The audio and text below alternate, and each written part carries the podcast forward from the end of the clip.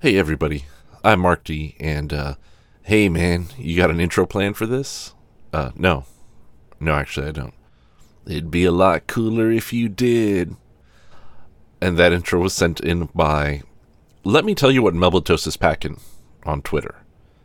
You may think that name is too long for Twitter, and you may be right. Hi, I'm Mark, and uh, I'm garbage at movies. Yet, in the face of adversity, I persevere. This is the 1993 Richard Linklater film, Dazed and Confused, starring a metric fuckton of people and actually being a really, really great spiritual successor to my favorite movie, American Graffiti, in so many ways. This country is founded by people who were in the aliens, man. George Washington, man, he was in a cult. And the cult was in the aliens, man. You didn't know that? No. Oh, man, they were way into that type of stuff, man.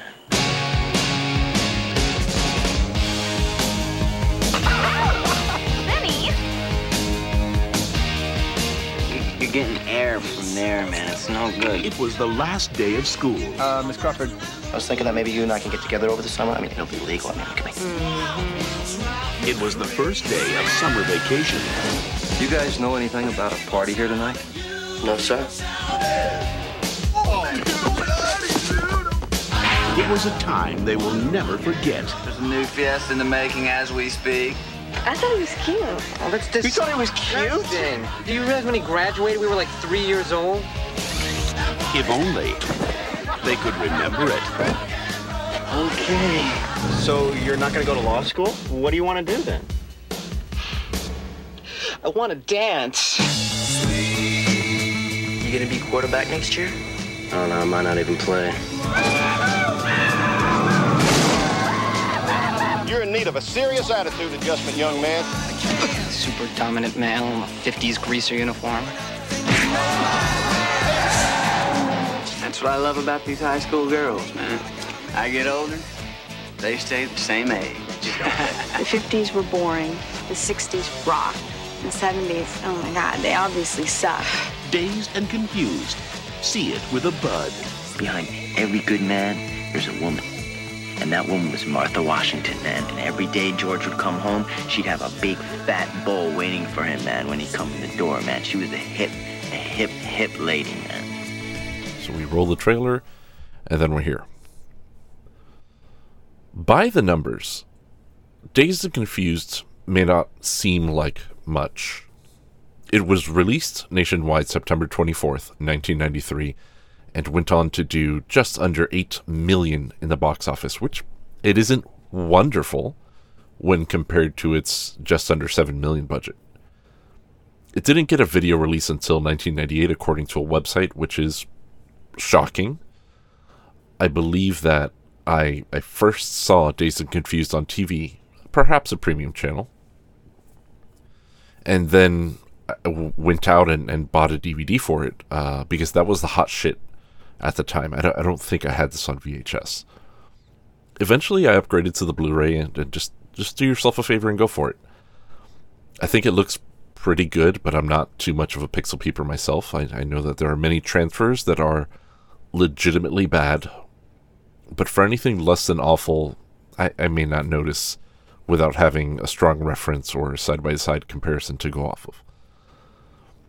It's definitely gained traction since its release, and it holds a 92% on the tomato meter and a 7.6 on IMDb.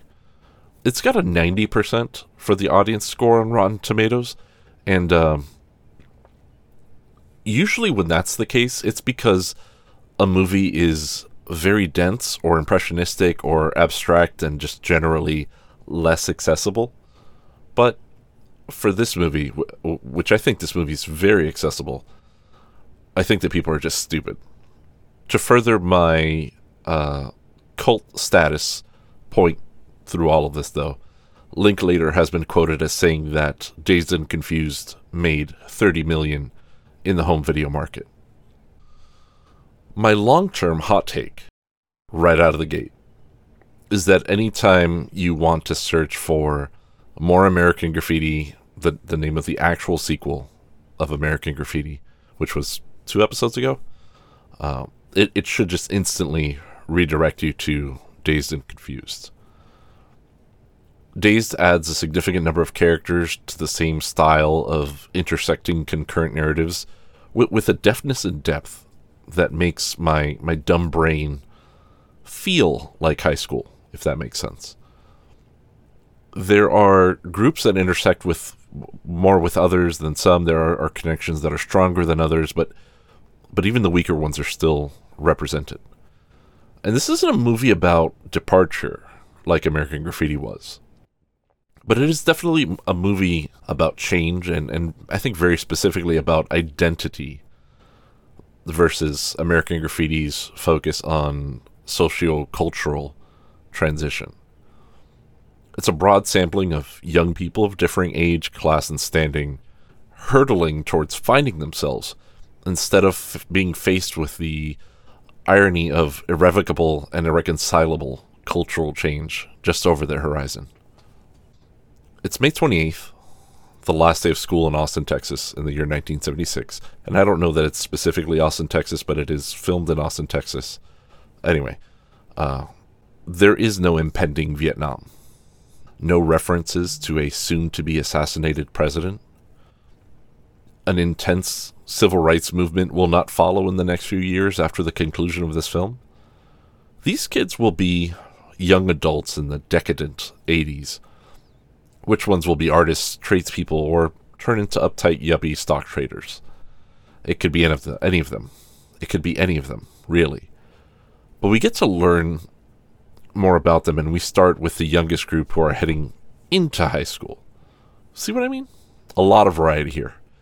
Underlaying all of this adolescent melodrama, and, and I mean that not as an insult, but I'm not quite certain what to call it. I know melodrama has a negative connotation, but looking at the definition on Wikipedia, it seems like it, it could fit. Still seems like I'm trying to burn this movie, but I, I promise you that I'm not. I like it very, very much. So, underlaying this melodrama is a complete collection of, of 70s rock that has mostly stood the test of time and has at least one song for everyone. Austin in 1993 seemed to still hold the charm of Austin in 1976, and indeed to this day is still pretty charming but unreasonably expensive to live in. To be fair, that can be said about just about everywhere at the time of this recording.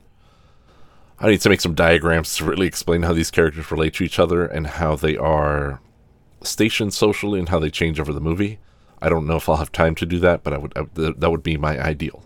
So check the show notes scumbags.com, S C U M M B A G S.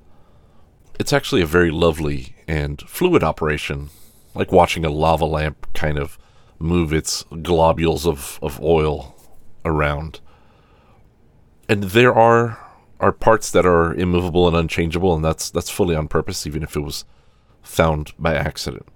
And and some of those most delightful parts of watching this movie are also some of the saddest parts that you might find in reality two huge comparisons from Mark's movie, the, the, the Mark's movies podcast catalog are American Graffiti, which I've already I've, already made in this podcast and will likely continue to make, and Friday Night Lights.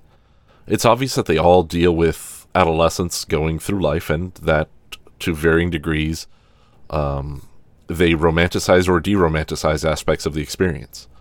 While American Graffiti is generally an ironically smiling jaunt through the transition from high schooler to adult in 1962's California, and Friday Night Lights is a portrait of a 1988 small town Texas's diseased relationship with high school football, Dazed and Confused uh, just is.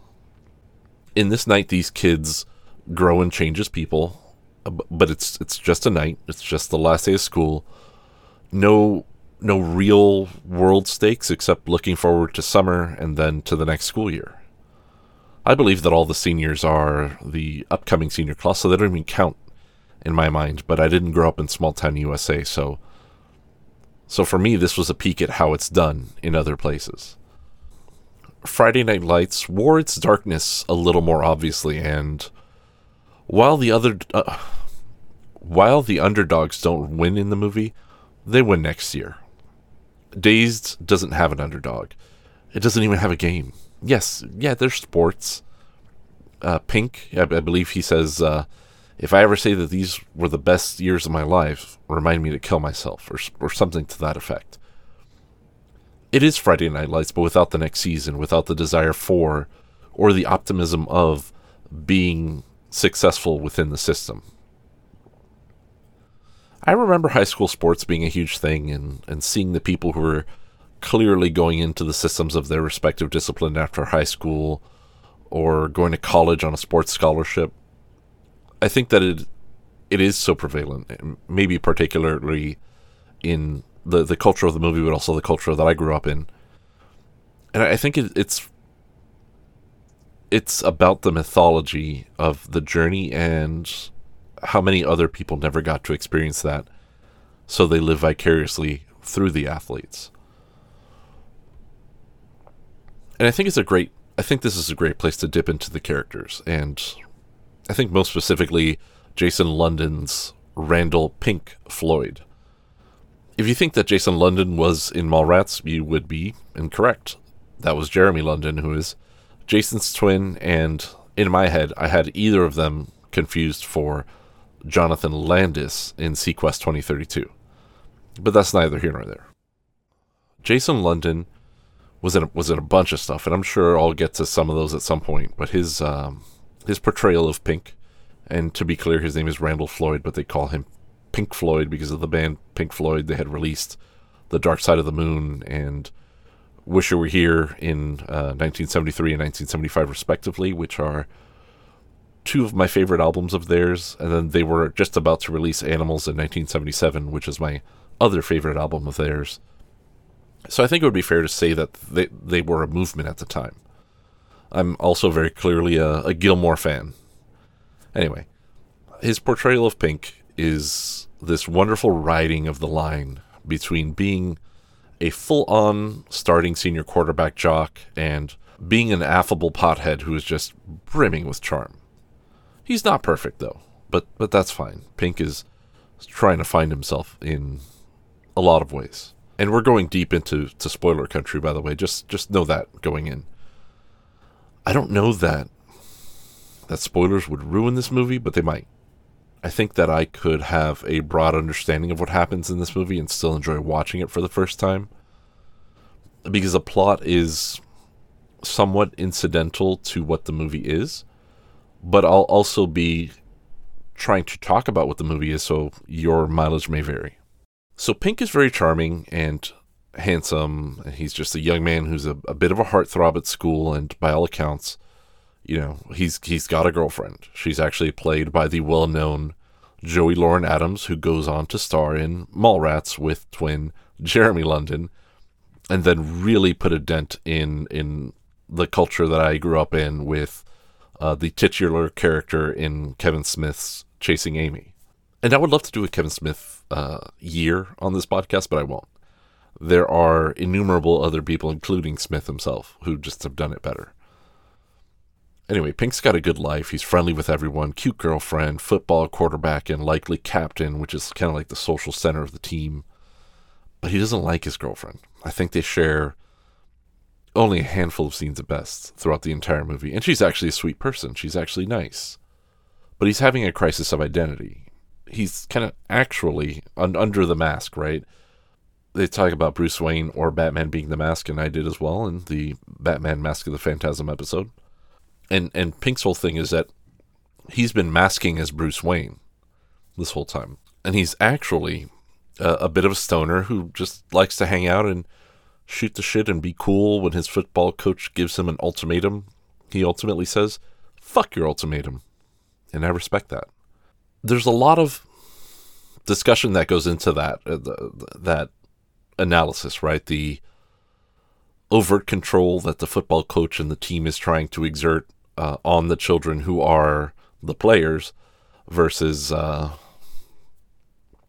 the seeking of pleasurable experiences, which is in many ways a huge part of, of being human and growing up. Signing this would condemn his soul to this uh, Dark Souls like in between lands of being unhappy, but being part of the, the social machine of his town. Not signing it means he may not play football next year.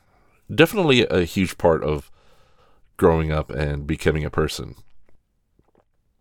And he chooses uh, his independence, which I commend the character for.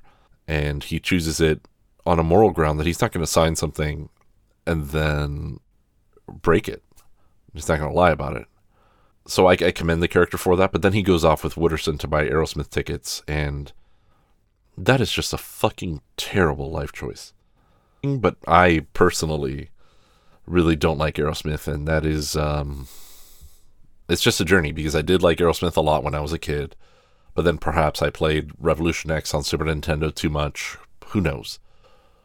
Maybe I just started thinking a little more. Either way, the music I, I tend I tend to save to the end, but but Pink really is somewhat of a philosopher king leader almost. He's out there being nice and thinking about things and people, and he comes to his decision over much deliberation.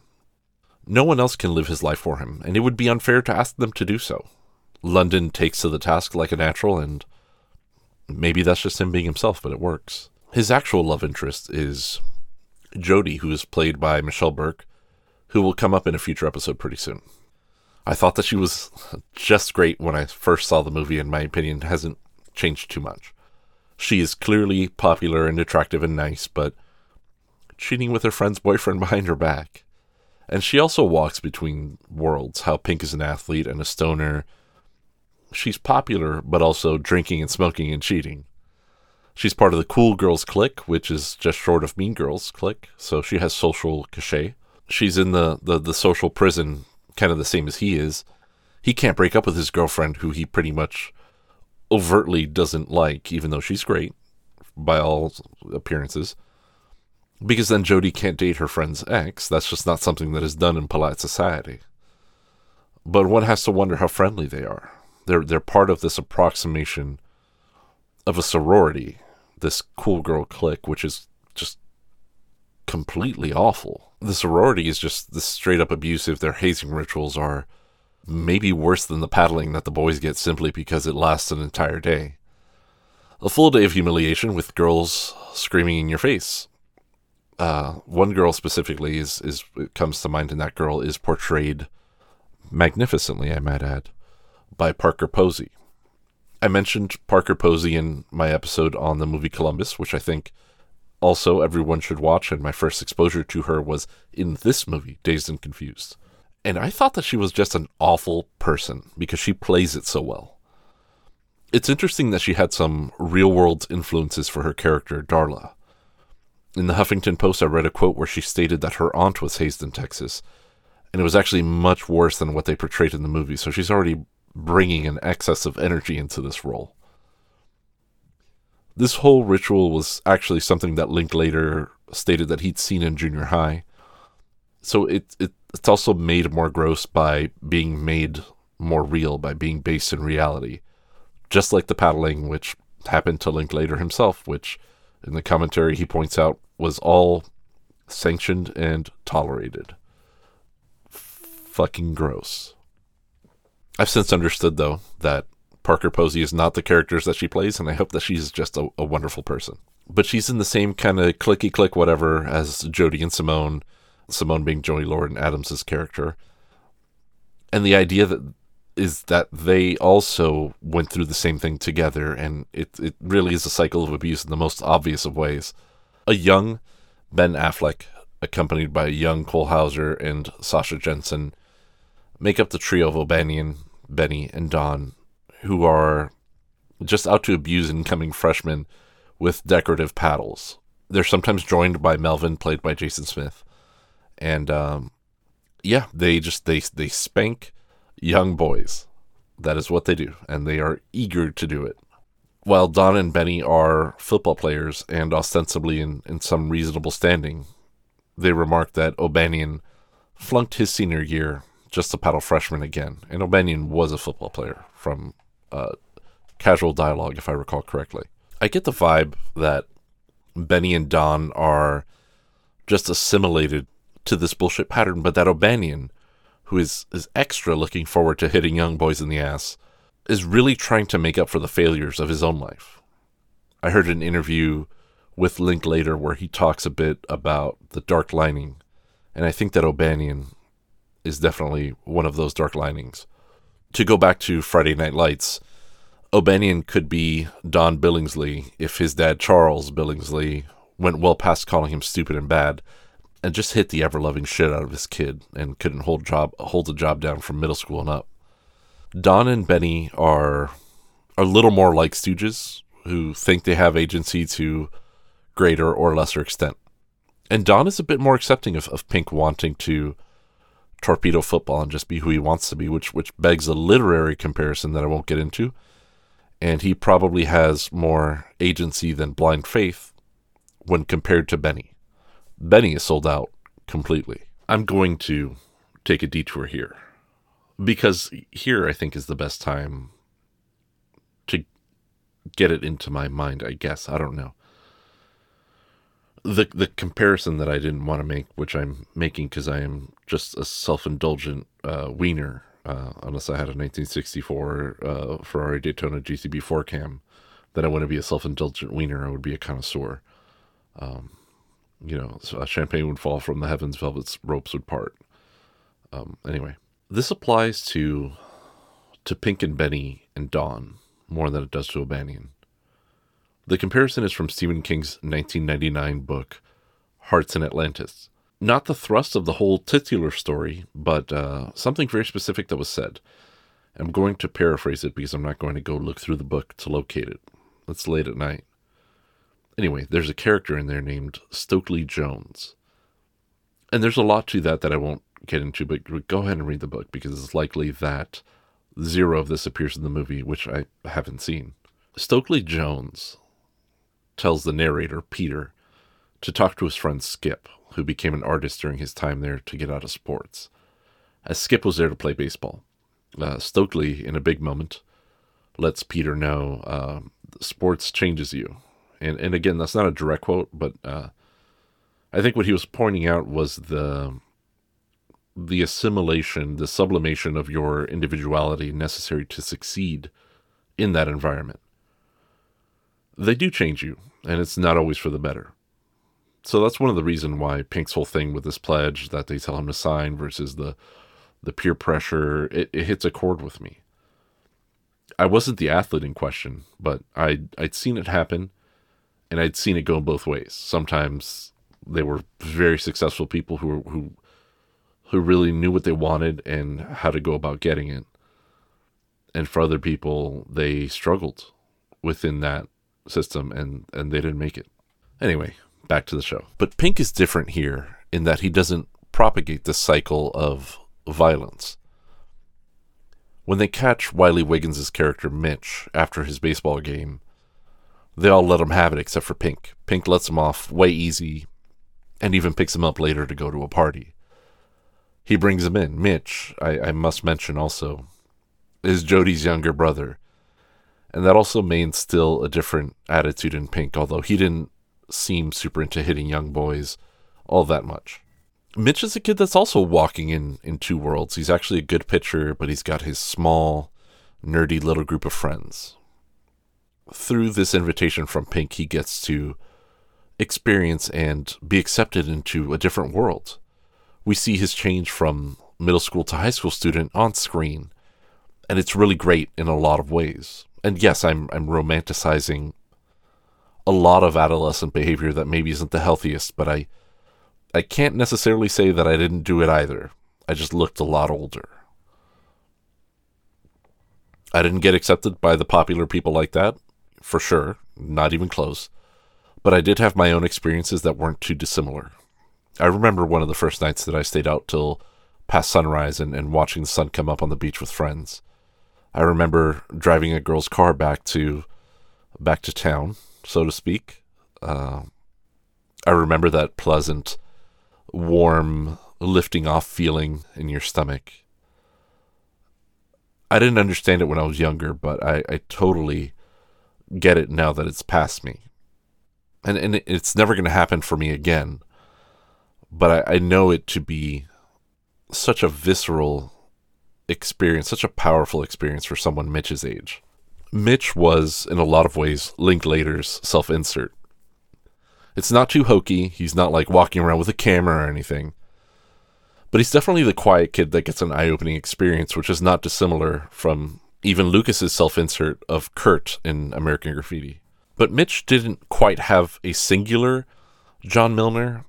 He had uh, Pink, who was in many ways his patron and his inn, and he had uh, and he had Don, who was his kind of smooth talking uh, pickup artist like uh, mentor. Kind of, not pickup artist mentor because it's like that's associated with the pickup artist and stuff like that. But like somebody that helped him kind of be smooth and talk to women. But in terms of, of, of banging gears and just oozing cool, he had Wooderson. And Wooderson is definitely a character. This was Matthew McConaughey's first film appearance, and I think it was clear to many people that he was going to be a star. If you can imagine that this performance comes from someone who has basically never been in anything, I think it would be clear to you too. Now, Wooderson isn't much of a hero at all. He is, I think, the face of the movie in many ways, and that's just his charisma alone. Because he's a bit of a sexual predator. I say I say a bit because the age, age differential is unclear, but he's he's definitely coming at situations with very sleazy approaches for the most part. And Wooderson is the source of the quote, you know what I love about high school girls? I get older and they stay the same age. And that that's gross. That that's a gross thing to say. Um you know, but that's also Wooderson. Wooderson Wooderson is a nice guy to Mitch. He's he's a nice guy. He's a chill guy, kind of all around, nonviolent about his car in a way that our modern economy likely couldn't nor wouldn't support. But just oozing charisma. It's not it's not a hall pass. It doesn't excuse behaviors, but it does need to be remarked upon. He's an ex football player as well, turned into a pothead who graduated a few years ago, but still hangs out with high school kids. I mean, he's clearly hasn't found that experience past high school that has motivated to him to, to change or to get up or or move or, or or do anything. He's also hanging out with the pothead to end all potheads, Slater, played by Rory Cochrane. Slater is definitely a character as well. In my book, Rory Cochrane is the pothead actor to end all pothead actors. I think he is he's this is probably the best one. The best performance. Slater is, is, is actually one of the characters that actually has some dimension to them without having all that much screen time. He's the cool pothead, but he's a he's a complete wreck, uh, trying to talk to girls he'll probably go on and be a lawyer or something. It it doesn't matter. This is just one day, one night in the life. There are an actual hot mess of other characters in this movie, and uh, a lot of adjustments had to be made on the fly due to some behind the scenes drama. But that, there's a whole lot to get into there. Um, but we we have a lot to talk about with Richard Linklater alone, so I'm gonna I'm gonna move on to that. He's definitely a recognized name in film, and, and with good reason. I will confess, uh, however, that, that sometimes I get Linklater and Cameron Crowe mixed up. Both uh, live this nostalgic, almost autobiographical auteur life with this wrapper of Americana that I just, I think, find so intriguing due to its mystery. I'll get to Cameron Crowe at some point, but uh, right now we're on Linklater. Confused was Linklater's major motion picture debut, which is positively shocking, Miss Moneypenny. Um, well known for his indie movie Slacker, which I have coming in the mail in the next couple of days because I've never seen it. And I had heard it described as just a, a good movie to have on around. Just uh, have a have a movie on and, and people are hanging out. I think that the Four Dudes Drinking Beer podcast genre might have directly come from Linklater himself, except that uh, the podcast doesn't realize that the movies were heavily scripted and, and pored over meticulously at, at points by writer, director, and actors. It wasn't Linklater's original intention to to make the movie that he made, but he got the vibe right. He was aiming to do something that was almost a music video of a hang, right? Two shots in the entire movie, or one was a guy putting in ZZ Top's 1975 album Fandango, which is pretty good, in an eight track player of a car and then driving around with his friend talking for the entire length of the album. The movie would have been in real time, and this was somewhat, I guess, similar to a live stream today. Well, It has like big My Dinner with Andre vibes, but uh, actually, what I the, everything I know about My Dinner with Andre, I, I know from that one episode of Community. So not a, not a huge well of knowledge for me to draw upon here. Linklater definitely bucked the traditional idea of movie production. You know, he won some acclaim for Boyhood and has apparently begun a 20 year project called Merrily We Roll Along that's based on a musical which is an adaptation of a play. I'm I'm completely in the dark on Merrily We Roll Along as my knowledge of the stage is incredibly shallow, but if I'm alive for to see this come out, I will go see it but he's already flipped movies on his head with Slacker and with Dazed. He he made movies where people just talk and and he strives for that realism and he he gets it. It feels good. It feels good to watch. I don't know. It's complicated. Um I guess now's a good time as any to, to, to bring up that I've I've been told that I do certain things constantly, so I might as well make a drinking game out of it. I will I will caution you, listener, to drink responsibly and legally. If you're dehydrated or exercising while listening to the podcast, that it could be a water drinking game. But I think that the point of making a drinking game out of something is really just to point out that certain events happen a lot, and I don't actually know anyone who plays drinking games in 2022 much like a tr- traditional internet meme, it is more the conceptualization and its accompanied feelings, ideas, and experiences that make this bit work. I say much like, but I actually remember reading about Star Wars drinking games in text files back in the day, so so perhaps the the idea of a drinking game was the front runner of the meme, and somebody should research that. Uh, as for the game itself, if I mention American Graffiti or Two Lane Blacktop, take a sip. I would say uh, uh, house rule that one to maybe be three per podcast because it could be a lot more. If I mention the book Hearts in Atlantis, take two sips. If, when mentioning the book Hearts in Atlantis, I mention that I never saw the movie, take another sip.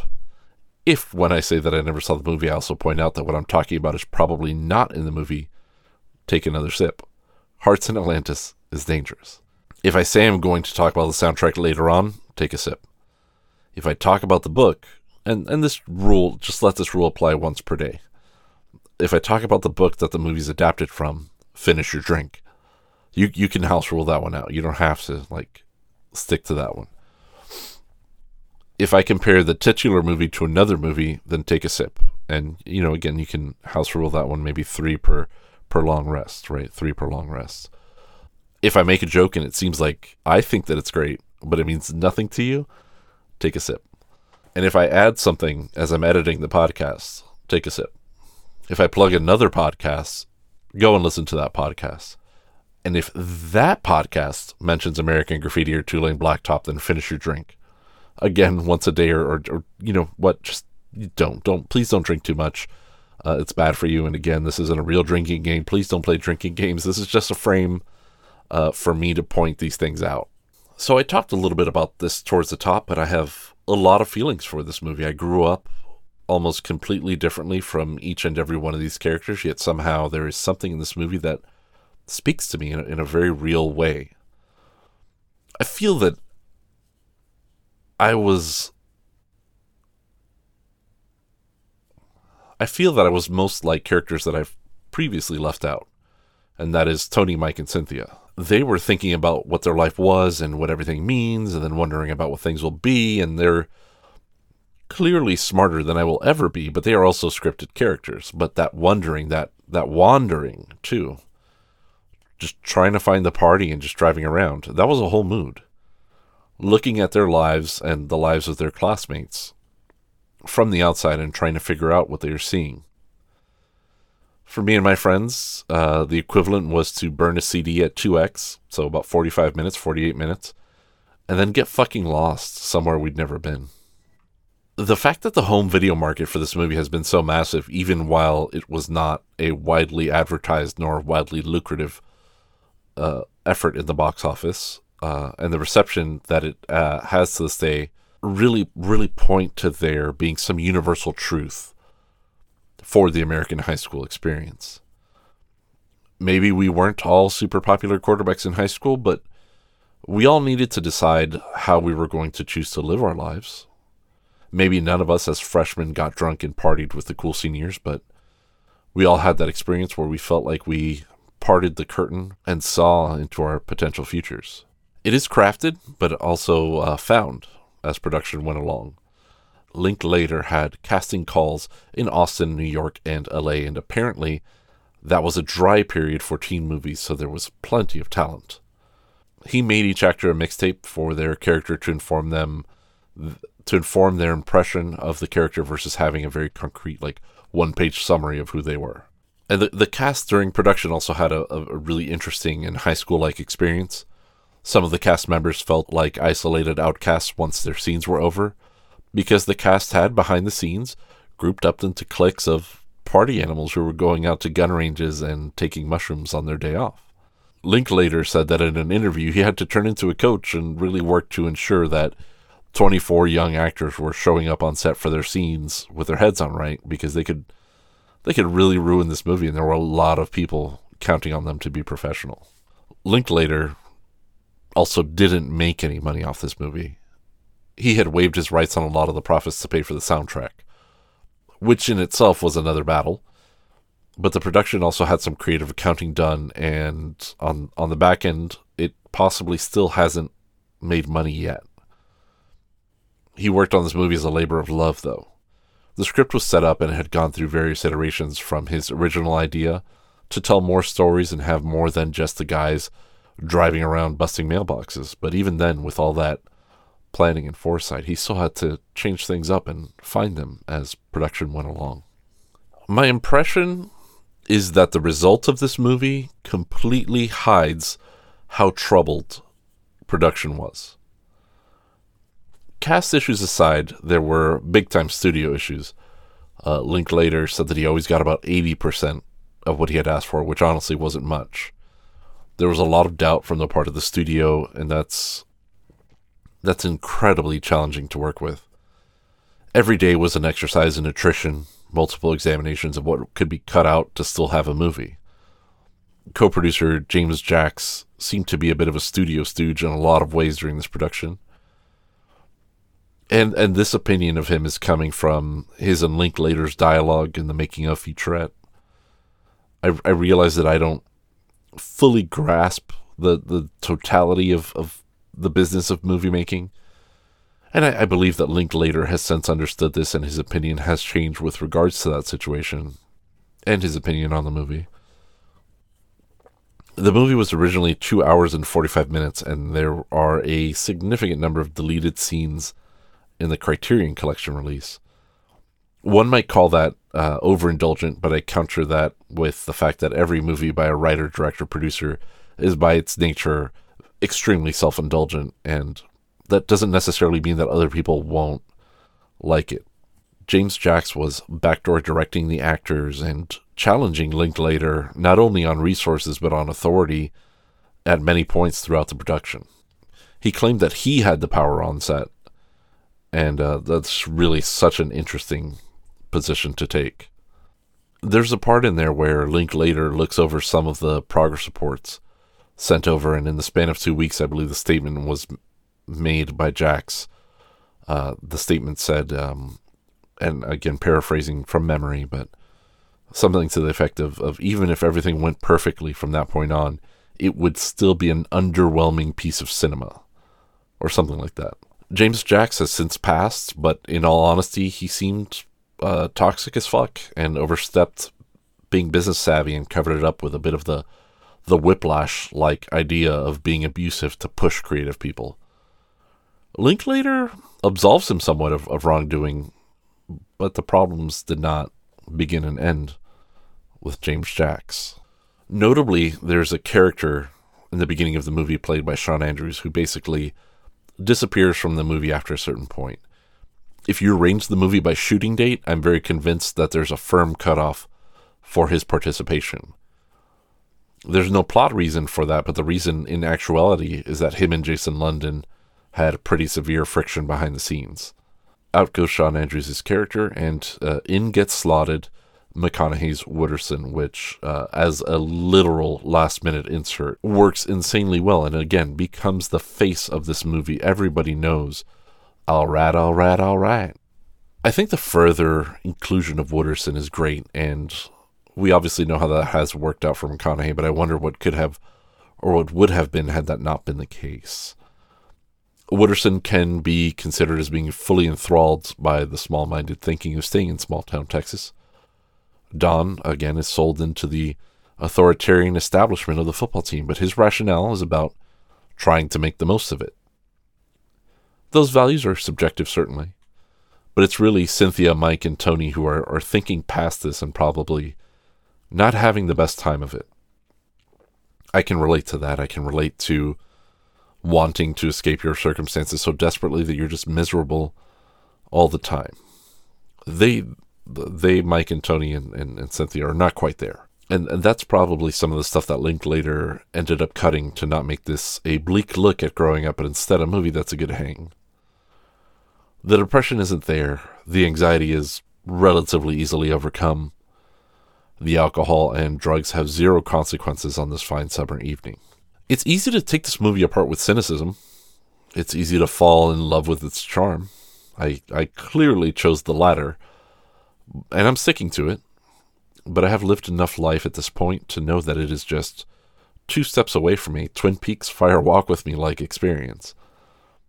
And that's just under the surface, honestly. Uh, watching the deleted scenes, I could say that the movie is both lighter and better for the edits and likely for the cuts that were made during filming. Uh, some of the the Fire Walk with Me gets excised. Some of the Friday Night Lights gets excised. There's a wonderful quote by Kent Jones in the foreword to the Criterion Collection booklet. He says the film is made up of a succession of small visions, and I can get behind that. They aren't quite vignettes. They're interconnected. They're they're woven together in, in such a specific way, even though a lot was cut or found on the day. I know that I've left out characters and plots and themes and all types of things. I haven't even talked about the cars.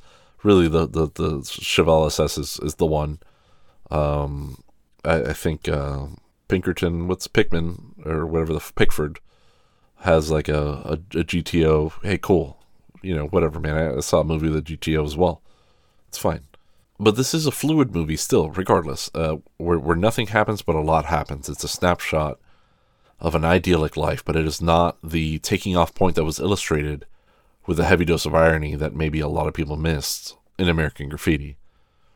I've seen some fucking garbage takes on Dazed and Confused the past couple days, and I, I distinctly believe that it comes from an inability to find the truth in the movie that so many others have. I wasn't born in 76, much less coming of age in 76, but the movie connects to me in a real way.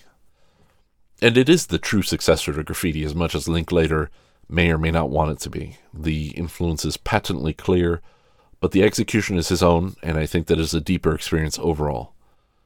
It doesn't usurp Graffiti's throne in my heart as my favorite movie, because Graffiti is my favorite movie for even more reasons than just the movie, if that makes sense. But I do think that it is quite possibly the better movie. The counter argument there is that it had graffiti to build from, and the failed sequel, More American Graffiti, to learn from, as well as other less than successful attempts at capturing that one night in adolescence, like The Hollywood Knights. Linklater had a, a, a plan on what to avoid, but he still needed to make something great. And he did, and everybody did. They worked hard and they, they made something great. I know that it's not for everyone. Maybe this is overhyped or whatever, but I, I do recommend Dazed and Confused. It's worthy of all the praise that it's ever received, and maybe worthy of a, a bit of the criticism that has received. There are people that hated graffiti, and they'll probably hate Dazed, and will likely hate Can't Hardly Wait and any other teen hang movie of that ilk. That's fine. That's okay. Whatever. I'm, I'm not a movie cop. But if you've ever liked a movie like that and you haven't seen Dazed, then you should. Thanks for listening.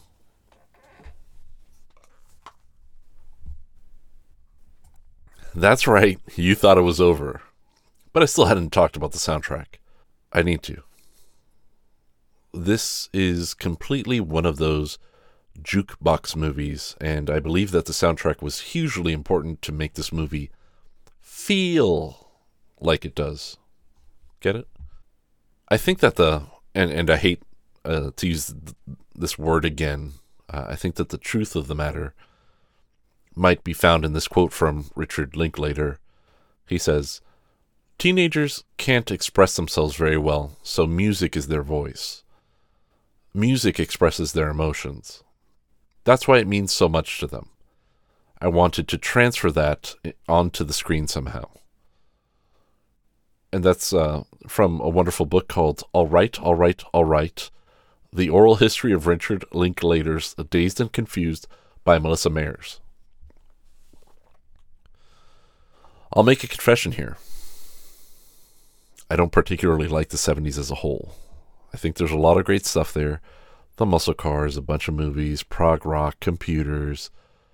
Yeah, yeah, it's it's weird. I can name a ton of things I like, but I I hate 70s interior design. I never watched the last season of Mad Men because I hated the look of everything so much. Weirdly, as much as I like funk, I'm not a fan of disco. I'll even go to like full Italo disco and, and that tradi- transitional period into the 80s freestyle. But just straight up disco, I don't know. I just can't do it. I feel like maybe it's the result of of every time I had to be bored at a wedding when I was a kid. This movie doesn't really have any disco, and it's also very straight and white, so perhaps there may be a correlation to be made. This soundtrack brought me around, though. It brought me back around. Uh, it has some really great songs. And I'll also preface this with the fact that after this movie, I became quite the ZZ Top fan. And when I say the soundtrack, I mean the music in the film, but there were two albums released on the back of this movie, and they were called Dazed and Confused, obviously, and even more dazed and confused. I could go down the entire list, but instead I will call out some of my favorites. And at the top, the two songs from ZZ Top's hit album Fandango were Balinese, which is cool, and Tush, which is an absolute fucking banger. Black Sabbath shows up with the absolute classic that is Paranoid. Ted Nugent, who is a bit of a piece of shit, has a pretty fucking badass song in Stranglehold. Alice Cooper pops off with No More Mr. Nice Guy and School's Out. Foghat hits with two massive songs, which are Slow Ride and I Just Want to Make Love to You. Cherry Bomb by the Runaways is a killer.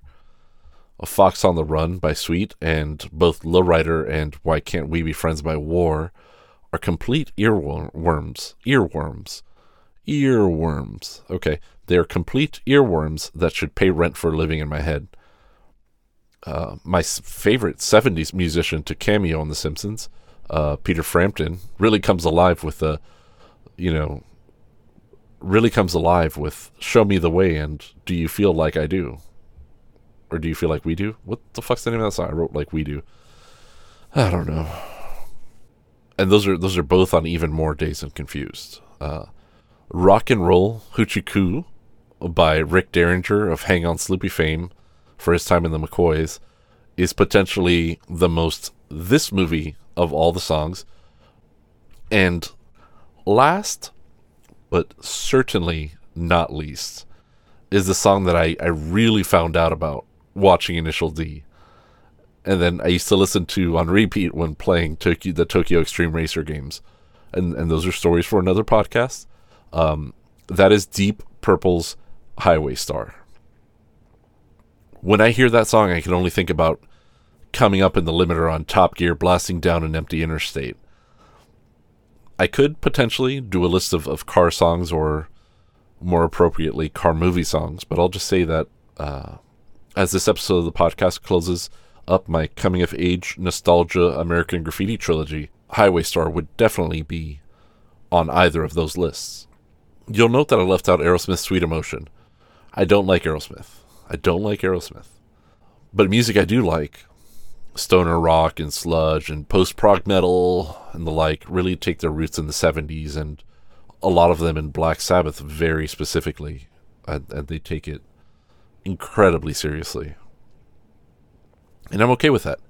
I recently listened to a band called Kal-El, like Superman, who have a really recent album called Dark Majesty, and it's it's kind of great. There's a band who, um, you know, holy shit! Now that I'm looking up, they they released an album in 2021 that I didn't even fucking know about. This is fantastic. Anyway, uh, a band called Red Desert, who have an album called Damned by Fate from 2012. I used to rock that on repeat as well. Older No Wiser is just a, a wonderful. It's a really wonderful put it on repeat song. Aerosmith was a really great pick though, as they were still completely a thing in 1992 and 1993. There was a lot of maneuvering to try to get this record off the ground with the label Geffen Records or some sub print imprint of, of Geffen and ultimately they wanted to promote an 80s glam rock inspired band by putting them on the soundtrack and Linklater did not allow it, which tanked that deal. The production had to give up their back end to pay for the vacuum that the soundtrack deal had left to get the music in the movie. And that wasn't without its drama either, but I'll leave it as at a, at a quote from Linklater. He says, I used to think that it was a photo finish, but now I'd have to say the music industry is at least 30% more slimy than the film industry. And now I'm done. There's 24 main actors.